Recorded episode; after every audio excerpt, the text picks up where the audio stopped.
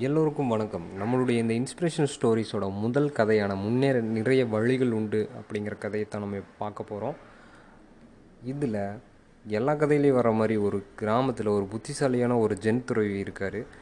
அவர் வந்து எல்லா பிரச்சனையும் ஈஸியாக சால்வ் பண்ணிடுவார் அதனால் அந்த கிராமத்தில் இருக்கிற மக்கள் எல்லாருமே அவர்கிட்ட தான் தங்களோட பிரச்சனைகள்லாம் வந்து சொல்லி அவர்கிட்ட ஒரு அட்வைஸ் மாதிரி கேட்டுக்குவாங்க. அவரும் எல்லா மக்களுக்கும் அட்வைஸ் பண்ணுவார். அந்த கிராமத்தில் இருக்கிற மக்கள் எல்லாம் தங்களுக்கு தேவையான பொருட்களை வாங்க பக்கத்தில் இருக்க சந்தைக்கு போவாங்க. சந்தைக்கு போகணுன்னா சின்ன சின்ன தெருக்கள்லாம் தாண்டி தான் போகணும். அதே மாதிரி வாரத்தில் ஒரு நாள் தான் அந்த சந்தை இருக்கும். ஆனால் அந்த நாள் எல்லா பொருளும் அந்த சந்தையில் கிடைக்கும். அந்த மாதிரி ஒரு நாள் சந்தை போட்டிருக்கும்போது அந்த ஏரியாவே ஃபுல்லாக கூட்டமாக இருந்தது. அவங்களும் அந்த சின்ன சின்ன தா தெருக்கள்லாம் தாண்டி போகிறக்கு ட்ரை பண்ணுறாங்க பட் ஆனால் யாருமே போகல ஒரே இடத்துல நின்றுட்டுருக்காங்க என்னன்னு பார்த்தா அந்த தெரு கடைசியில் ஒரு ஆக்ரோஷமான அதாவது ஒரு முரட்டு குதிரை ஒன்று நின்றுட்டுருக்காங்க பொதுமக்கள் எல்லாம் அந்த சந்தைக்கு போகணும்னா அந்த குதிரையை தாண்டி தான் போகணும். அந்த குதிரை பக்கத்தில் போனாலே குதிரை எட்டி உதைக்குது மூஞ்சிலேயே குத்துது அப்படின்னு தான் சொல்லணும்.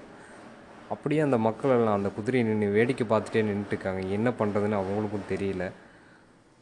யாரும் அதை தொடக்கூட முடியல. அப்போ தான் அந்த ஜென் துறவி அந்த பக்கமாக வந்தார்.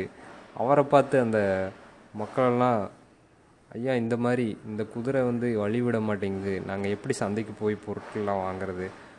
அப்படின்னு கேட்குறாங்க அந்த துறவி பார்த்திங்கன்னா அப்படியா? அப்படின்னு ஒரு வார்த்தை தான் கேட்டார். கேட்டுட்டு வந்தவர் வந்த வழியாகவே திரும்பி மற்றொரு வழியில் சுற்றி சந்தைக்கு போயிட்டாரு. மக்களெல்லாம் ஆச்சரியத்தில் என்னடா இது?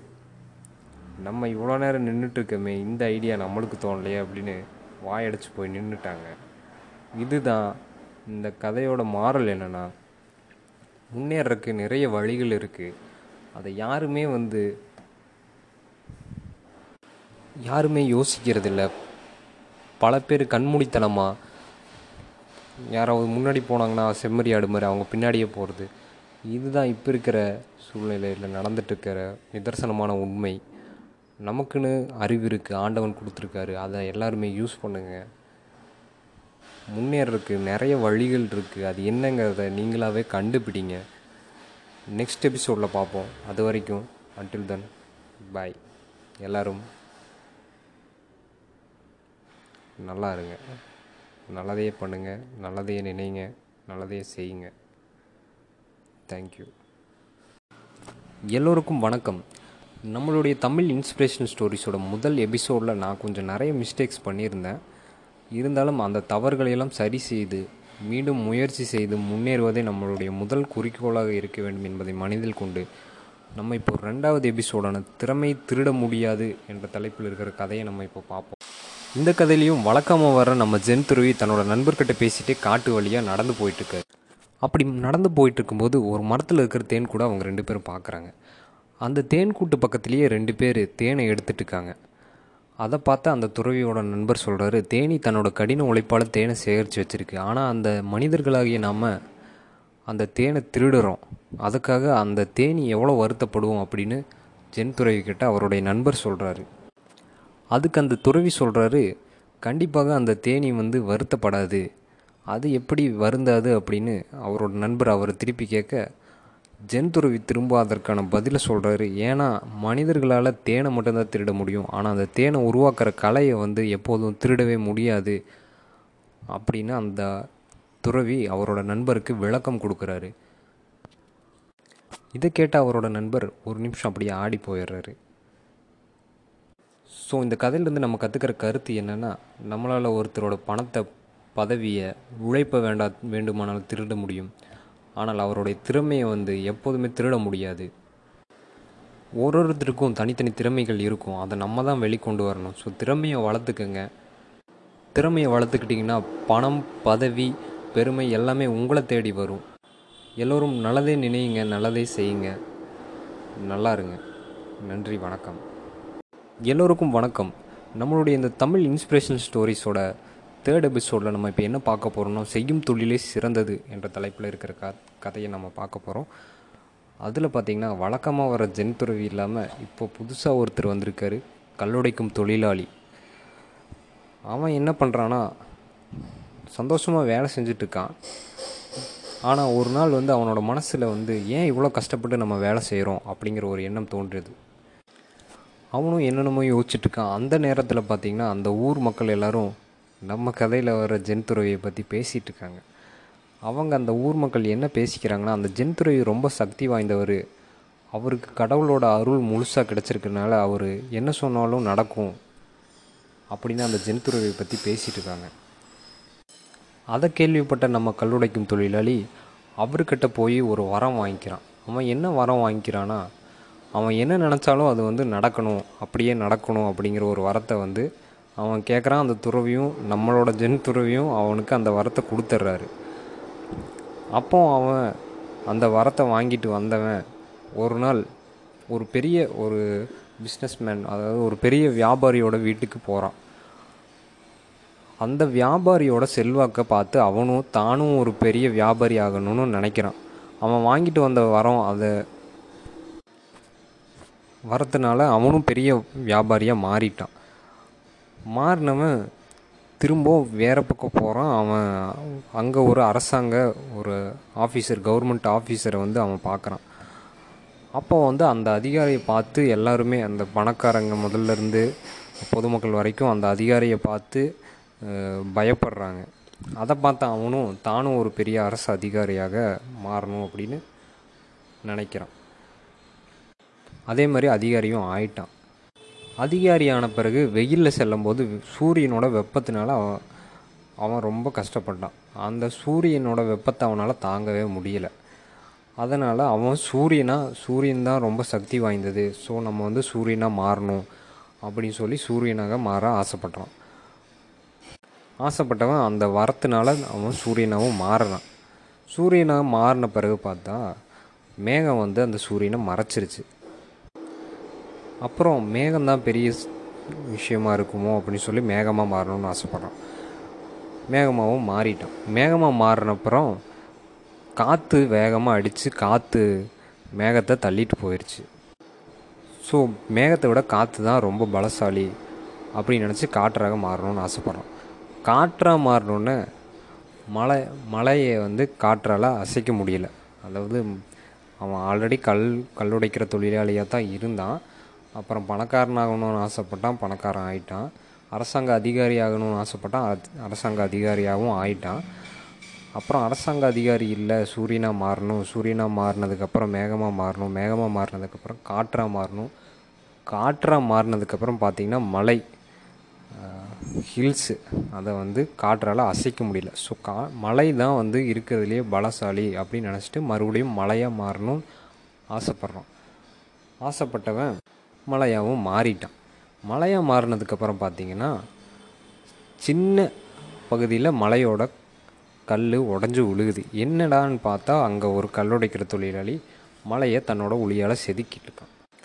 அதை பார்த்தவன் என்ன நினச்சான்? கடைசியில் கல்லுடைக்கும் தொழிலாளி தான் சிறந்தது அப்படின்னு சொல்லி மறுபடியும் கல்லடைக்கும் தொழிலாளியாகவே மாறிட்டான்.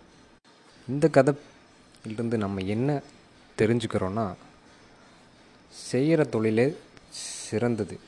அதாவது செய்யும் தொழிலே தெய்வம் அப்படின்னு நம்ம ஊரில் ஒரு பழமொழி சொல்லுவாங்க. அதுக்கேற்றாப்புல நம்ம செய்கிற சொல் தொழிலை சந்தோஷமாகவும் சிறப்பாகவும் செஞ்சு வந்தோம்னா நம்ம எப்போவுமே பலசாலி தான் ஸோ எதுவுமே செய்யாமல் இருக்கிறத விட ஏதாவது செய்கிறதே மேல் அப்படிங்கிறத மனசில் வச்சுட்டு எல்லோரும் நல்லா இருங்க நல்லதையே பேசுங்க நல்லதையே நினைங்க. நன்றி வணக்கம். எல்லோருக்கும் வணக்கம். நம்மளுடைய தமிழ் இன்ஸ்பிரேஷனல் ஸ்டோரிஸோட நான்காவது எபிசோடில் நம்ம உண்மையான நல்ல வாழ்க்கை அப்படின்ற தலைப்பில் ஒரு கதையை பார்க்க போகிறோம் இந்த கதையில் நம்ம ஜென் துறவி தன்னோட சீடர்கள்கிட்ட பேசிகிட்டு இருக்காரு. அப்படி அவர் பேசிகிட்டு இருக்கும்போது அவரோட சீடர்கள் ஒருத்தர் அவர்கிட்ட கேட்குறாரு ஒருவருடைய நல்ல வாழ் வாழ்க்கையின் ஆயுட்காலம் எவ்வளோ? அப்படின்னு ஜென் துறவி கிட்ட அவரோட சீடர் ஒருத்தர் கேள்வி கேட்குறாரு ஜென் துறவி அதுக்கு அமைதியாக இருக்கார். ஆனால் அவர் அமைதியாக இருக்கும்போது அவரோட சீடர்களில் சில பேர் வந்து ஒருத்தர் வந்து நூறு வயசுன்னு சொல்கிறாரு ஒருத்தர் எண்பது தொண்ணூறு எழுபது அறுபது அப்படின்னு மாறி மாறி சொல்லிட்டு இருக்காங்க. கடைசியில் கேள்வி கேட்டவர் பொறுமையிலேருந்து குருவே நீங்களே சொல்லுங்கள் எவ்வளவு? அப்படின்னு வந்து ஜென்துருவியை கொஷின் பண்ணுறாரு அதுக்கு அந்த ஜென் துறவி சொல்கிறாரு ஒரே ஒரு வினாடி தான் அதை கேட்ட எல்லா சீடர்களுக்கும் அதிர்ச்சி. எப்படி ஒருத்தரால் ஒரு நொடியில் நல்ல வாழ்க்கையை வாழ முடியும்? அப்படின்னு எல்லாருக்கும் ஒரு கேள்வி. நம்ம ஜென் துறவி பதிலை சொல்லிட்டு அதற்கான விளக்கத்தையும் சொல்கிறாரு அவர் என்ன சொல்கிறாருன்னா நல்ல வாழ்க்கைங்கிறது ஒரே ஒரு வினாடியில் தான் தெரியும்.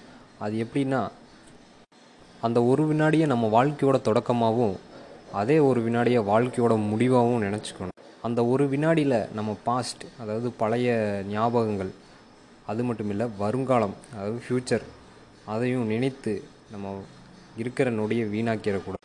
ஒரு வினாடி பிறக்குதுன்னா அதை வந்து நம்ம முழுமையாக அனுபவிக்கணும் அப்படின்னு அந்த துறவி அந்த சீடர்களுக்கு விளக்கம் கொடுக்குறாரு. அப்போ தான் அவங்களுக்கு எல்லாத்துக்கும் ஒரு கிளியராக இருக்குது இதுதான் உண்மையான நல்ல வாழ்க்கை அப்படிங்கிற ஒரு விஷயம்.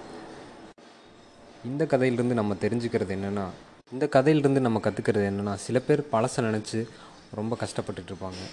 சில பேர் ஃப்யூச்சரில் என்ன நடக்குமோ அப்படின்னு பயந்துட்டு இருப்பாங்க. இப்படியே நினச்சி நினச்சி நம்ம ப்ரெசண்ட்டை வந்து மறந்துடுறோம்.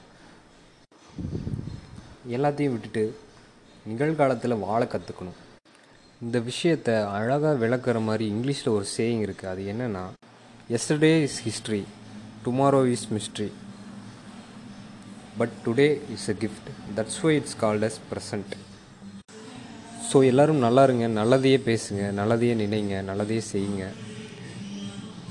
நன்றி வணக்கம். எல்லோருக்கும் வணக்கம். நம்மளுடைய தமிழ் இன்ஸ்பிரேஷன் ஸ்டோரிஸோட ஐந்தாவது எபிசோடில் மனதை புரிந்தால் மகிழ்ச்சியாக வாழலாம் என்ற ஒரு தலைப்பில் நம்ம ஒரு கதையை பார்க்கலாம். நம்ம கதையில் ஒரு வியாபாரி ரொம்ப கஷ்டத்துக்கு ஆளாகியிருக்கிறான் அவன் நம்ம ஜென்துறவியை பார்த்து அந்த பிரச்சனைக்கு தீர்வு காணலான்னு போகிறான் ஜென் துறவிக்கிட்ட போன நம்ம வியாபாரி கேட்குறான் ஐயா எனக்கு ஒரு பிரச்சனை இருக்குது அதை நீங்கள் எப்படியாவது சரி செஞ்சு கொடுக்கணும் அப்படிங்கிறான். அதுக்கு நம்ம ஜென் துறவி என்ன சொல்கிறாருன்னா என்னப்பா உனக்கு பிரச்சனை?